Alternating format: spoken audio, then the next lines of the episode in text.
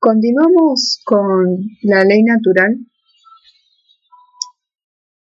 Dice así, si una ley particular creada por el hombre está en armonía con la ley natural, entonces se deduce lógicamente que es redundante, ya que declara una verdad que ya está ahí, es inherente, preexistente y evidente por sí misma. Por lo tanto, escribir ese concepto y llamarlo ley es irrelevante e innecesario.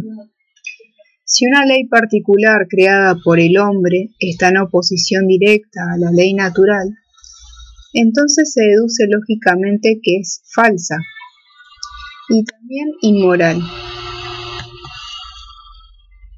Porque si no está basada en la ley natural, significa que está haciendo algo que daña a alguien. Al quitarle algo que no le pertenece, como los impuestos, permisos, licencias, etc. Por lo tanto, es malo y no puede ser vinculante legítimamente para nadie. No puedes escribir algo y decir, esto es moralmente vinculante para ti, aunque cause daño, pero has de obedecer. Conclusión. A la luz de la ley natural, la ley del hombre es irrelevante e innecesaria.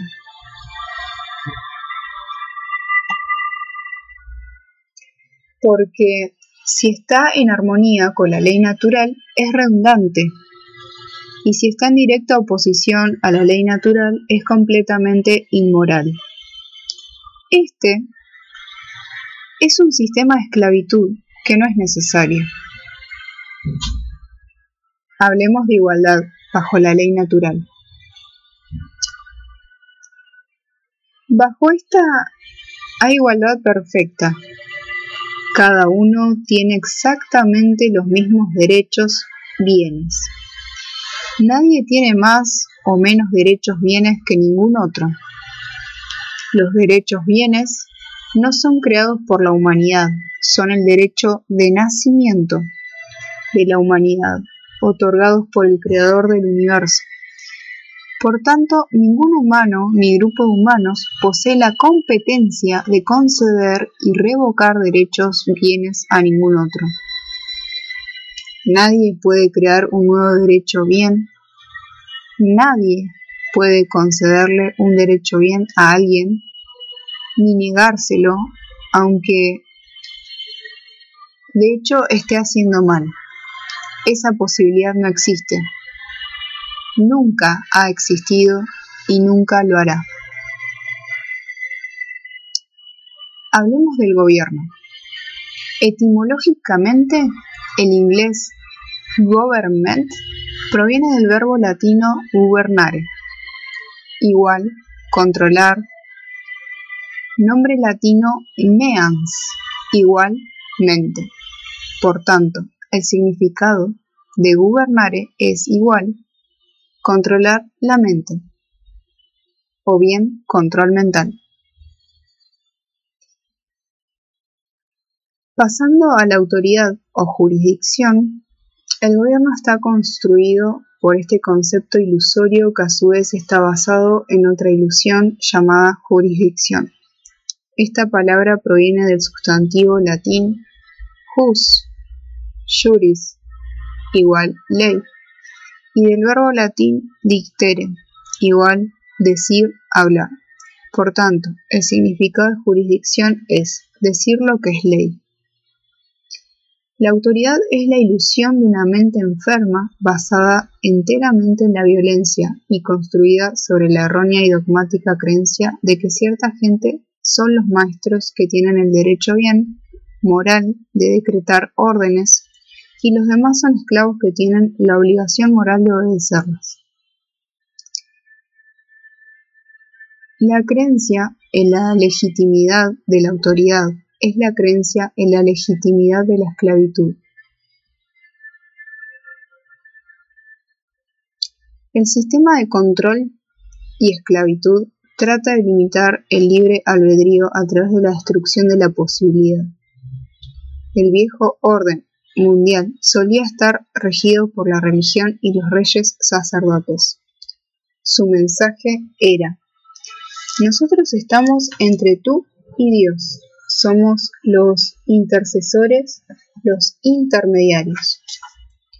Nosotros hacemos las leyes, vosotros sois sujetos, esclavos. Obedeceréis o sufriréis nuestra ira. Lo que han hecho es tomar el concepto del gobernante único existente en el viejo orden mundial y lo han sustituido por el de una clase gobernante llamada gobierno. Son ellos quienes deciden ahora lo que puedes o no hacer, ya que están ahora en la cúspide de la pirámide. Han cambiado el gobierno de una monarquía por el gobierno de una especie de oligarquía, pero el concepto es el mismo. Somos los amos morales a quienes vosotros tenéis la obligación moral de obedecer, puesto que sois la clase esclava. La gente ya no cree en el rey sacerdote, así que han creado una institución en la que la autoridad está difundida entre mucha gente. Pasando a la religión, que proviene del verbo en latín religare, igual a reunirse con, refrenar, mantener refrenado de avanzar mediante ataduras o ligaduras. Es un sistema de control basado en creencias dogmáticas, no desafiadas ni cuestionadas, que retienen a la mente en una prisión con el fin de mantener limitado el progreso de la conciencia. Hemos de empezar a hacer de la verdad nuestra religión.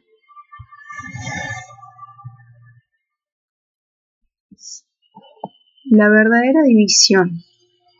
Solo hay una gran división que separa a la humanidad en dos tipos distintos de individuos. El criterio para esta división es si un individuo cree o no en la autoridad y por tanto si cree la legitimidad de la esclavitud. Todas estas son técnicas de divide y vencerás. Raza, religión, sexualidad, ingresos, etc. En este caso el engaño pasa por dividir a la gente entre estatistas y anarquistas. Hablemos sobre estatismo. La idea es que un pequeño grupo de personas tiene el derecho de secuestrar, encarcelar, abusar, robar y matar para que podamos ser protegidos de la gente que secuestra, abusa, roba y mata gente.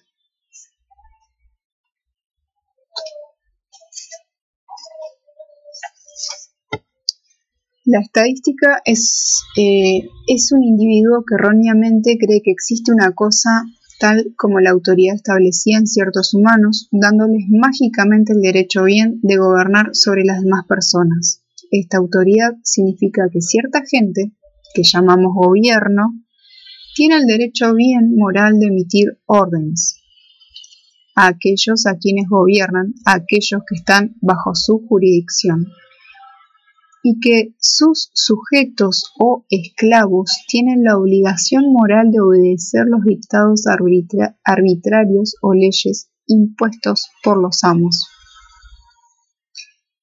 Un estatista es alguien que cree en la legitimidad de la esclavitud.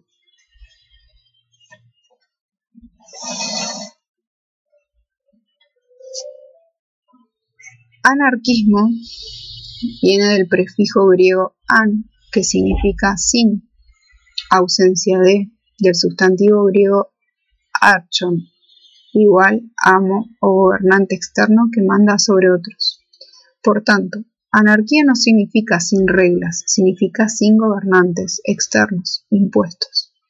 El verdadero anarquista es el que sabe que nunca puede haber legitimidad para la autoridad o el gobierno, porque estos términos son eufemismos para la violencia, la esclavitud y la coerción, que son siempre inmorales y en oposición a la ley natural.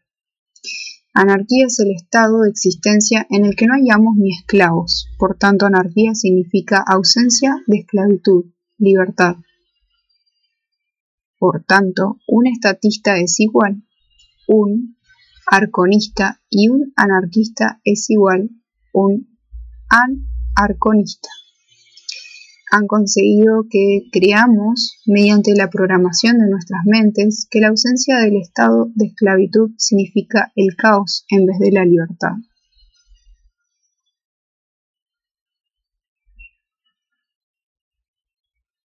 El caos ha de ser visto como un maestro, un maestro duro, pero maestro al fin y al cabo. El caos nos enseña a través del proceso apofático lo que no hemos de hacer. Si mantienes la mano en el fuego, la ley natural se encargará de que tu mano se queme. No requiere de tus creencias, simplemente sucederá. La humanidad es como un niño pequeño que no quiere ser quemado, pero al mismo tiempo insiste en querer poner la mano en el fuego. Si no quieres sufrimiento autoinfligido y caos en tu vida, has de alinear tu comportamiento con la ley natural, conociendo la diferencia objetiva entre el bien y el mal, y eligiendo a través de la voluntad la buena acción sobre la mala. Las leyes funcionan sin errores todo el tiempo y traen el resultado que estás creando. La verdadera libertad incluye posibilidades infinitas, lo cual, por definición, incluye la posibilidad de caos. Para que exista verdadera libertad, hemos de aceptar que las cosas pueden no ir bien todo el tiempo. En un territorio físico pueden haber peligros, puede que no haya nada totalmente seguro. Las cosas pueden ir mal, pero vivir en un estado permanente de miedo se traduce en un bajo nivel de conciencia, lo cual crea caos. El caos trae más caos porque está basado en el miedo. Si de verdad queremos ser libres, la posibilidad de que se manifieste el caos ha de ser abrazada sin miedo. Salir de la conciencia del miedo es lo que nos llevará a la libertad. El miedo ante la posibilidad del caos es el equivalente al miedo a la verdadera libertad. Cuando dices, jamás podré crear que haya un sistema que pueda funcionar sin amos, ni siquiera puedo imaginar cómo sería. Entonces la imaginación ha muerto en ti. La imaginación es la poderosa capacidad de la mente humana de visualizar un estado o condición diferente de la que ya está manifestada, para crear un estado de existencia diferente del que se está experimentando actualmente. Primero, debe hallarse presente la imaginación, porque según el principio del mentalismo, para que en el mundo físico, es decir, el plano de los efectos, se manifieste un estado diferente, primero ha de existir en la mente, que es el plano de las causas. Si la imaginación ha sido asfixiada o destruida por un control mental total, cualquier cambio positivo de nuestro estado de existencia se convierte en totalmente imposible. No hay un mayor estado de control que aquel en el que la imaginación está muerta. En dicho estado se encuentra mucha gente ante el miedo a un posible caos. La mayoría de gente defiende la legitimidad y continuidad de la autoridad y el gobierno. Por tanto, lo que de hecho están defendiendo es que es legítimo perpetuar la violencia y la esclavitud. Aquellos que, por miedo al caos, creen que la autoridad es necesaria y que ha de continuar, han sido doblegados a creer que la esclavitud humana es necesaria y que ésta debe continuar para impedir el caos. La violencia y la esclavitud no pueden impedir el caos, porque son caos. Ya estamos en estado de caos. Olvida el miedo al caos. Ya vives en él.